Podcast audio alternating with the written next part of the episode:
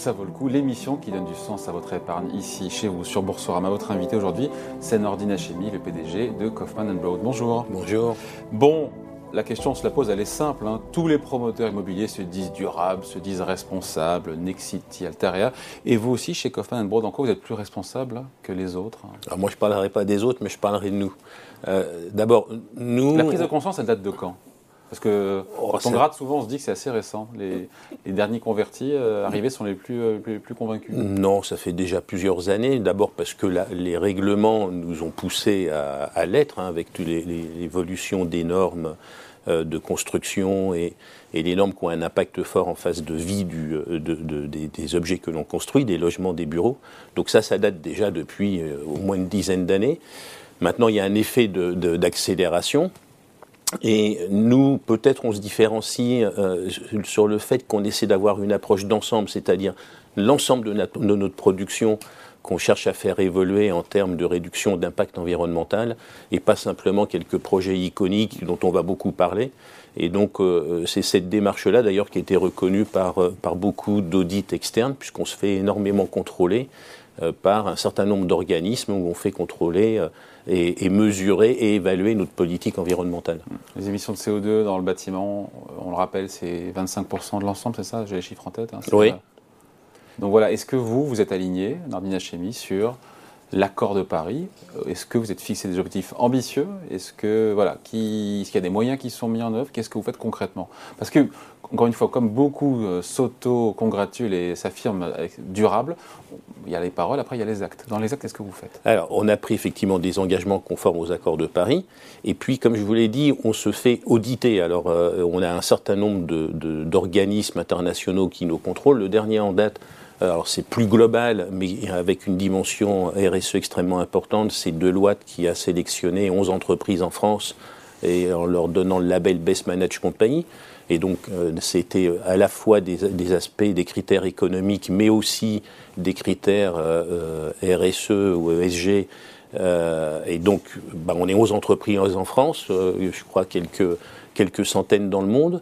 On a eu des labels comme, euh, on est dans les tout premiers, dans le premier décile, euh, sur les labellisations euh, euh, Carbon Disclosure Project, CDP, on est en catégorie B. Donc nous, on demande, on, on- on met en place une politique et on demande à ce qu'elle soit auditée et, et contrôlée par des tiers pour pas être uniquement dans la déclaration d'intention. Ouais. Et sur les bâtiments, quoi, ce qui sont plus durables, encore une fois? Est-ce que chez Nexity nous parle souvent de- du bois dans leur construction? Qu'est-ce qui aujourd'hui fait que vous émettez moins de CO2 dans votre trajectoire Que- Comment vous avez changé ou, ou pas, ou vous comptez changer votre façon de construire Alors, il y a la construction, mais il y a aussi l'usage. Et dans, le, dans le- le bâtiment, le logement, la, la- la- la période de la vie du logement où, qui émet le plus de CO2, c'est pendant l'usage. Donc la partie constructive sera toujours émettrice de CO2. Alors il y a le bois, mais ce n'est pas la seule solution, euh, parce que si on fait trop de bois, euh, bon, on va finir par avoir des problèmes de, de- de- de forêt et de, biodiversité. Donc il y a, selon les, les- les cas de figure, il y a un mix de matériaux à utiliser. Le bois seul n'est pas la réponse unique à, à ces sujets-là. Et ce qui est important, c'est de voir l'ensemble de la vie du projet, c'est-à-dire construction, vie, euh, enfin exploitation, et puis fin de vie du, euh, du projet. Et sur la partie exploitation Qu'est-ce Alors qui est là, fait en amont Qu'est-ce qui est pensé en amont pour justement aboutir à une moindre, de moindres émissions de CO2 Alors là, nous sommes contraints par des normes, euh, ce qu'on appelle la- la- les, les normes, euh, les normes de construction, de performance énergétique. Et là, on tend, on tend tout doucement vers une neutralité en termes de- d'émissions carbone en phase d'exploitation. Quels sont les projets actuels ou à venir à court terme qui intègrent euh, vraiment des paramètres environnementaux et durables chez Kaufman Broad La totalité de notre production.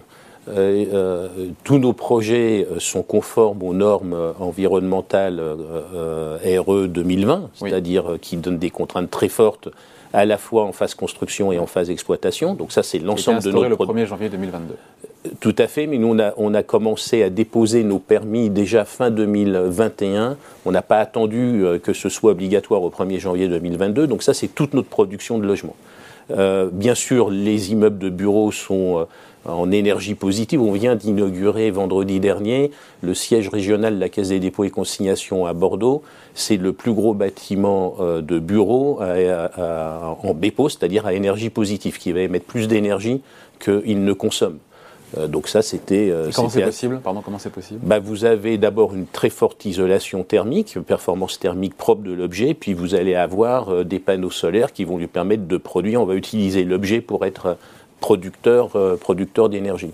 Et à la fin, il va en produire plus euh, qu'il n'en consomme. Juste un mot sur le, recyclage, c'est quelque chose qui, vous parle sur les chantiers aujourd'hui ou c'est quelque chose qui est en devenir euh, Tout à fait, non, non, ça, est en train de se développer. Le gros sujet du recyclage, c'est de s'assurer qu'au moment où vous avez besoin de matériaux, ils sont disponibles quelque part. Et donc, ça commence à, à fonctionner. On fait partie d'un groupement qui a créé une plateforme euh, d'échange d'informations entre la disponibilité à l'occasion d'un objet qui serait démoli et qui va, mettre à, qui va informer qu'il y a des matériaux disponibles et donc qui vont pouvoir être réutilisés. Et puis quand on a des grands chantiers, on fait du recyclage sur place.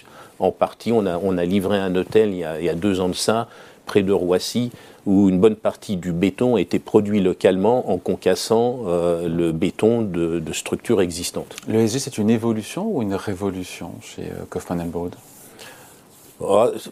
c'est euh, une révolution. On n'est pas dans des ruptures technologiques. Pour que ce soit une révolution, il faudrait que d'un seul coup, on ait des technologies totalement différentes. C'est pas le cas aujourd'hui. C'est une optimisation au quotidien des projets.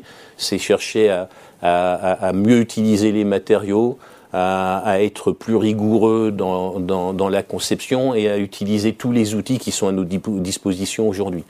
Euh, il y a des outils comme le BIM aussi qui vont nous permettre de beaucoup plus optimiser euh, l'utilisation des matériaux. Vous estimez être en avance ou être euh, comme les autres, comme les petits copains, promoteurs immobiliers vous estimez être un bon élève, être en avance sur votre temps ou suivre une tendance Je dirais que euh, les, leaders du marché sont tous dans la même démarche. On est en plus dans une démarche très contrainte d'un point de vue réglementaire.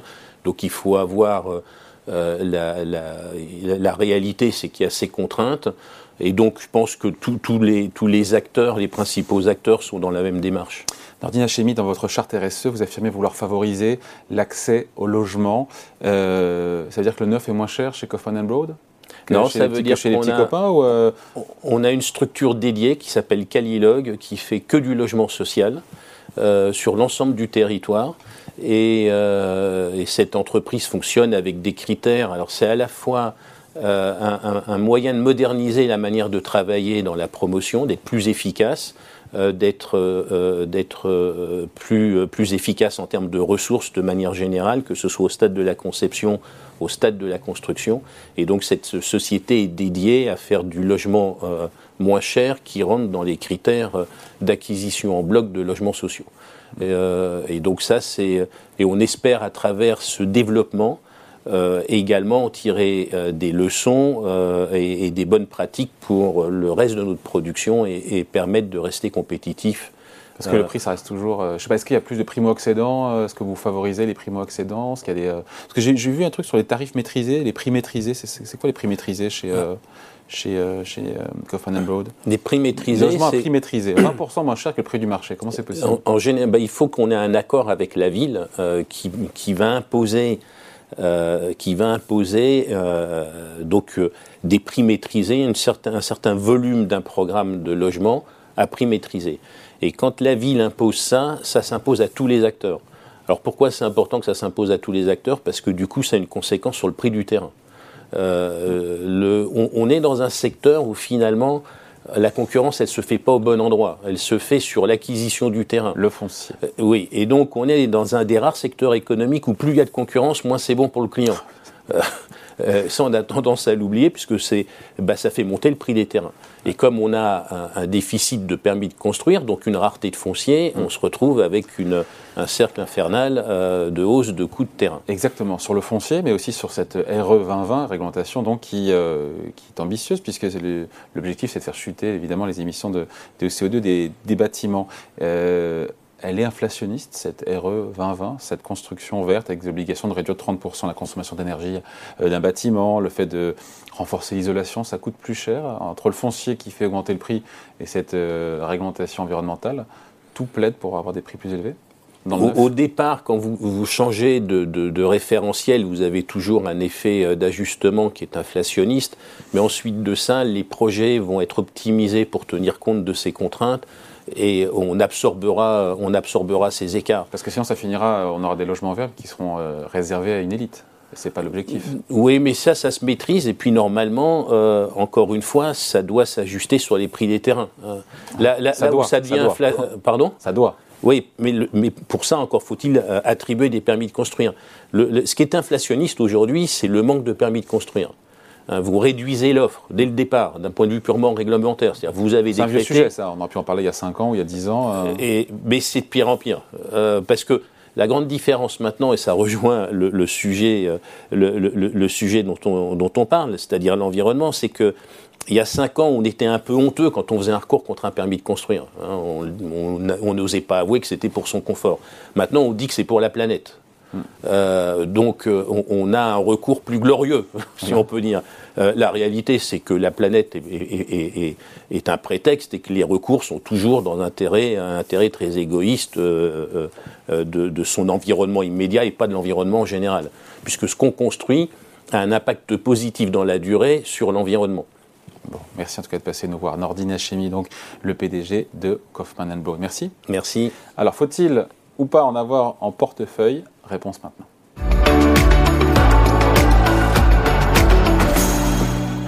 Et oui, c'est l'œil du gérant avec vous, Charles Haddad. Bonjour. Bonjour.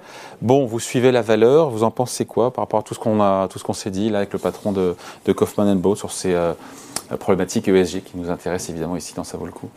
Alors, nous sommes positifs sur, euh, sur Kaufmann euh, pour plusieurs raisons. Euh, la première, si on, si on, s'attaque à l'angle ESG, on trouve que les engagements de Kaufmann sont satisfaisants. Ils se sont engagés pour une, pour une réduction des émissions carbone à horizon 2030, moins 28% sur le scope 1 et 2 et moins 22% sur le scope 3. Et c'est la problématique majeure dans le secteur de la construction. Je rappelle juste que c'est un secteur qui émet 30% du CO2 dans le monde. Euh, donc c'est la problématique majeure et, et c'est là où on se focalise pour le côté ESG. Et si vous, si vous voulez, on peut parler du côté financier aussi. Donc juste donc sur l'extra-financier, notamment sur euh, la partie environnementale, on met une bonne note ou on se dit voilà, il y a de bonnes intentions, on attend de voir maintenant euh, dans les faits comment ça va se dérouler euh? Alors les engagements ont été vérifiés. il y a un engagement qui a été vérifié par SBT. donc ce sont des engagements qui normalement vont être, vont être tenus. Et on espère qu'ils seront, qu'ils seront évidemment tenus. De plus, il y a la réglementation RE 2020 qui, qui impose à, tout le secteur de nouvelles normes de construction, des normes pour que les bâtiments deviennent, à fur et à mesure, d'ici 2030, qui deviennent de plus en plus neutres, voire positifs euh, du côté de l'énergie dans le temps. Euh, et je rajouterai juste une dernière chose. Au vu de, la taille de Kaufman Broad, euh, il ne faut pas oublier que c'est une société qui fait 600 millions de, capitalisation boursière et nous sommes assez satisfaits de de la communication extra-financière. Bon, et sur la partie financière, euh, Alors, convaincu ou pas euh, Sur la partie financière, je citerai trois raisons, pour, euh, trois raisons positives pour, pour le titre. la première, c'est une, une, visibilité pour la société grâce au projet Austerlitz qui, commence, qui commencera bientôt, ce qui fait que malgré une économie assez difficile, ils vont pouvoir avoir un chiffre d'affaires qui progresse probablement l'année prochaine. Euh, donc il y a une, visibilité. La deuxième raison, c'est qu'il faut leur reconnaître une bonne capacité d'exécution, à savoir, ils maîtrisent très bien leurs besoins en fonds de roulement. Et euh, aussi, c'est un bilan relativement solide par rapport au secteur. C'est une société qui, malgré sa taille, a une, euh, a une note investment grade de, chez Fitch. Donc il y a un bilan, un bilan solide. Et la hausse des taux d'intérêt n'est pas un, obstacle Alors, la hausse des taux d'intérêt, c'est euh, un des deux risques majeurs sur la société, sur le titre. Euh, évidemment, ça, ça, va toucher, euh, ça va toucher la demande, la demande finale. Les gens ne pourront, pas, ne pourront plus s'endetter autant la capacité d'emprunt et la capacité d'achat va baisser.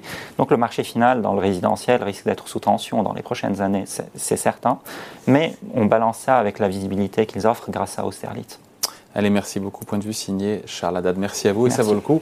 Revient la semaine prochaine sur Boursorama.